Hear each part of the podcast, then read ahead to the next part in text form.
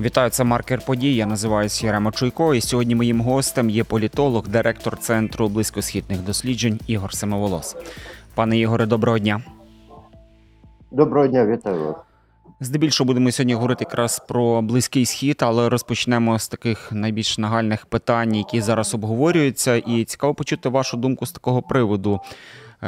Кілька таких знакових візитів відбувалося і відбуваються в ці дні до України. Зокрема, приїжджав Ентоні Блінкен, держсекретар США. Сьогодні е, в Києві міністерка закордонних справ Німеччини Аналена Бербок. Е, Чому почастішали такі візити?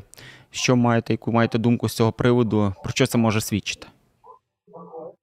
Ну я думаю, це свідчить про інтенсифікацію українського наступу і про розуміння заходом, що потреби України в військовій сфері недостатньо добре задоволені, і вони потребують е, більшої уваги. І я думаю, що в значній мірі е, ми можемо говорити, і от е, паралельно з цим почастішали е, чутки, що будуть передані атакам і від- відповідно, скоріше за все, Таурус. Тобто я думаю, що це такий пакет, який обговорюється зараз е, в контексті е, цих візитів. Ну і паралельно, очевидно, е, взагалі зовнішня політична ситуація в, регіоні і в світі в контексті е, російсько-української війни. Оскільки ми бачимо, що як мінімум є декілька країн, які очевидно готові стати на бік Росії, і це сам сам факт, сам можливість такого факту, вона знаменує новий етап війни, і тому зрозуміло, що е, західні країни, провідні західні країни, Німеччина і Сполучені Штати Америки, вони не можуть не, не можуть ігнорувати ці, е, ці загрози, і відповідно е, разом з українськими колегами напрацьовують варіанти відповіді. Зрозуміло. Ну і ще одне таке питання. На вікенді відбувся саміт G20, Він відбувався в Індії. Я зацитую основний висновок саміту. Знайшли компроміс щодо України. Як ви взагалі оціните цей саміт і ось цей висновок? Про що він може свідчити? Тому що десь так не надто багатослівно було, але якийсь компроміс знайдений. Що скажете? Ну там ключовий, ключовий формат, ключова розмова відбувається навколо поняття справедливого миру. Я думаю, що це, це такий образ, який е, ну це словосполучення, яке в яке можна вкладати абсолютно різний е, сенс. Тобто Україна, звісно, виходячи з принципи е, цього справедливого миру, воно бачить повернення до кордонів, відповідно репарації і, ба- і багато чого іншого від Росії. Але е, де інші країни, очевидно, мають під цим якісь е, інші е, уявлення, у них інше уявлення, і там, наприклад, ті країни, які активно співпрацюють з Росією, вони переважно роблять акценти на тому, щоб всі, всі країни були убезпечені. Да? Тобто, ви ж пам'ятаємо, що Росія багато а, доклала зусиль для того, щоб е, сформулювати, е, ну, вивести або там запропонувати світові свою версію і того, що вона е, перебуває в небезпеці в зв'язку з розширенням НАТО, з загрозами, які існують. Да? Тобто, цілком можливо, що одні країни, коли вони говорять про справедливий мир, вони вкладають саме український формат, українську версію справедливого мира. А інші країни, коли говорять про те саме, вони мають на увазі інше. Е, Тут головне, чия інтерпретація, чия, е, чий наратив буде сильнішим, буде потужнішим, і, е, врешті-решт, визнаватиметься іншими гравцями і світовою громадськістю. Це ключове. А все решта це скоріше традиційна дипломатична еквілібристика, тому що е, це велике мистецтво е, підготувати резолюцію, яка буде схвалена всіма країнами. Виявляйте собі, що в цій G20 знаходяться як е, очевидні прихильники України і країни союзники і партнери України.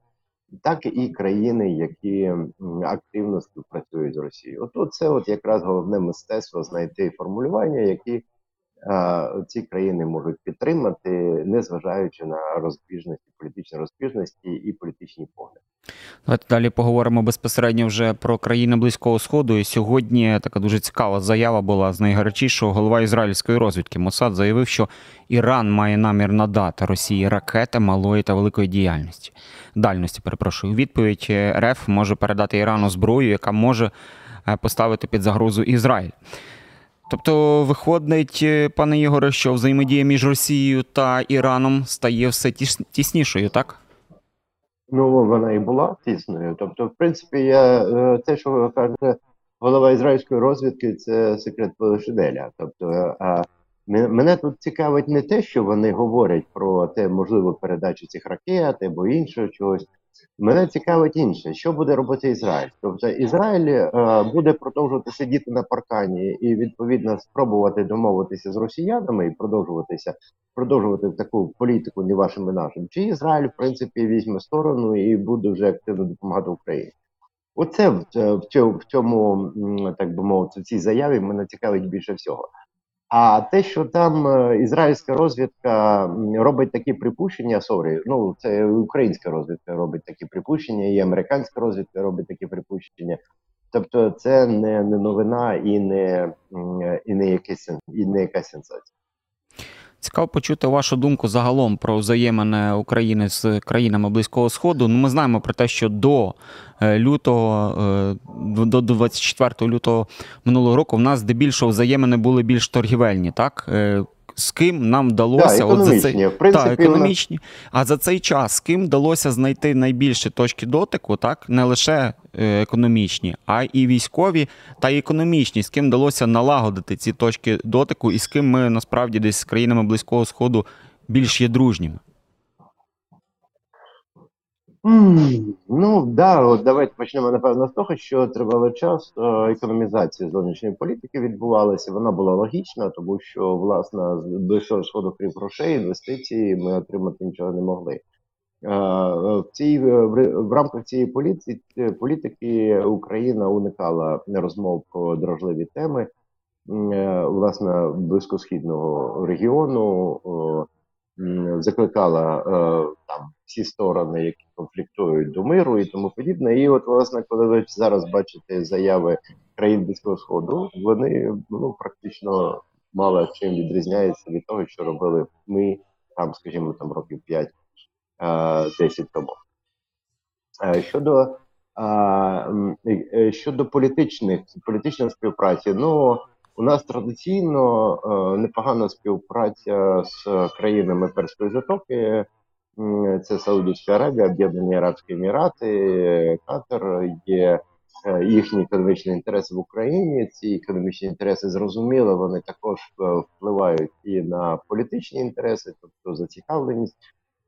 Ми бачимо доволі великі масштаби гуманітарної допомоги, які надавали ці країни, але разом з тим вони доволі активно співпрацюють з росіянами з міркувань безпеки, з з е, міркувань впливу Росії, більш активного впливу Росії в регіоні.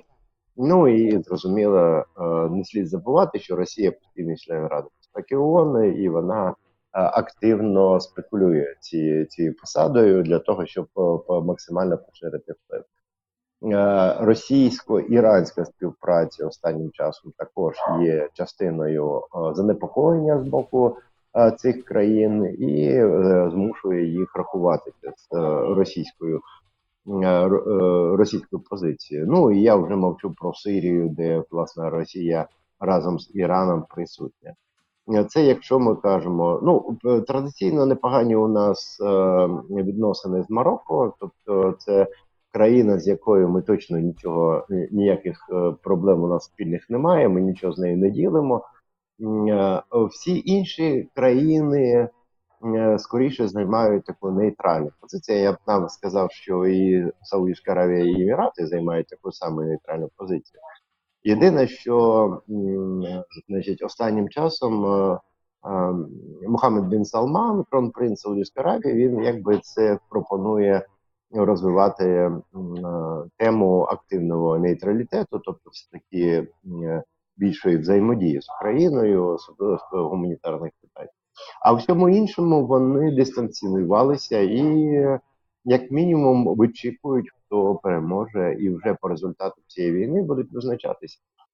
Е, Можна, звісно, згадати е, конференцію на рівні е, радників, та, яка прийшла в, е, в Саудівській Аравії в Джиді, і де якраз обговорювалися десь е, пункти програми миру президента Зеленського. Ну от це якраз один із таких проявів активного нейтралітету і спроба Саудівської Аравії і деяких інших країн шукати нове місце в світі, який швидко змінюється. А всі усвідомлюють і розуміють, що старий світовий порядок, який існував до е, от 24 лютого, він вже не існує. А який він буде, ніхто не знає. Тому власне і проблема, що кожен пробує використати цей конфлікт, цю війну для того, щоб е, посилити свої позиції, в тому числі в переговорах е, між заходом і сходом, переговори з заходом, переговори з американцями, переговори з Китаєм. Тобто, ну на жаль, на жаль, е, дуже часто оці відносини всі вони їх можна охарактеризувати відомим відомим висловом кому війна, кому майже. Цікаво почути десь вашу відповідь цій загальній такій темі. Чи Україна докладає максимальну кількість своїх зусиль для того, щоб оці взаємини з країнами Близького Сходу були для нас позитивними, на ваш погляд, наша влада? Ну, бачите, тут е, я взагалі противник е, таких підходів, що що таке що таке максимум зусиль. Як їх виміряти? Ну тобто, це це дуже складно виміряти. Це дуже складно сказати, що ну, це посольство доклало зусиль, а це посольство не доклало зусиль. А в цій країні є проукраїнські налаштовані громадяни, які становлять там, наприклад, активну меншину, які діють всупереч е, е, діям уряду, як в Ізраїлі. А в інших країнах існує, умовно кажучи, симпатія до України, як в країнах Перської затоки, тому що от вони перед війною під час ковіду Е, дуже багато хто відвідав Україну і як туристи, і і ну, мають дуже позитивні враження від України. Тобто є різні обставини.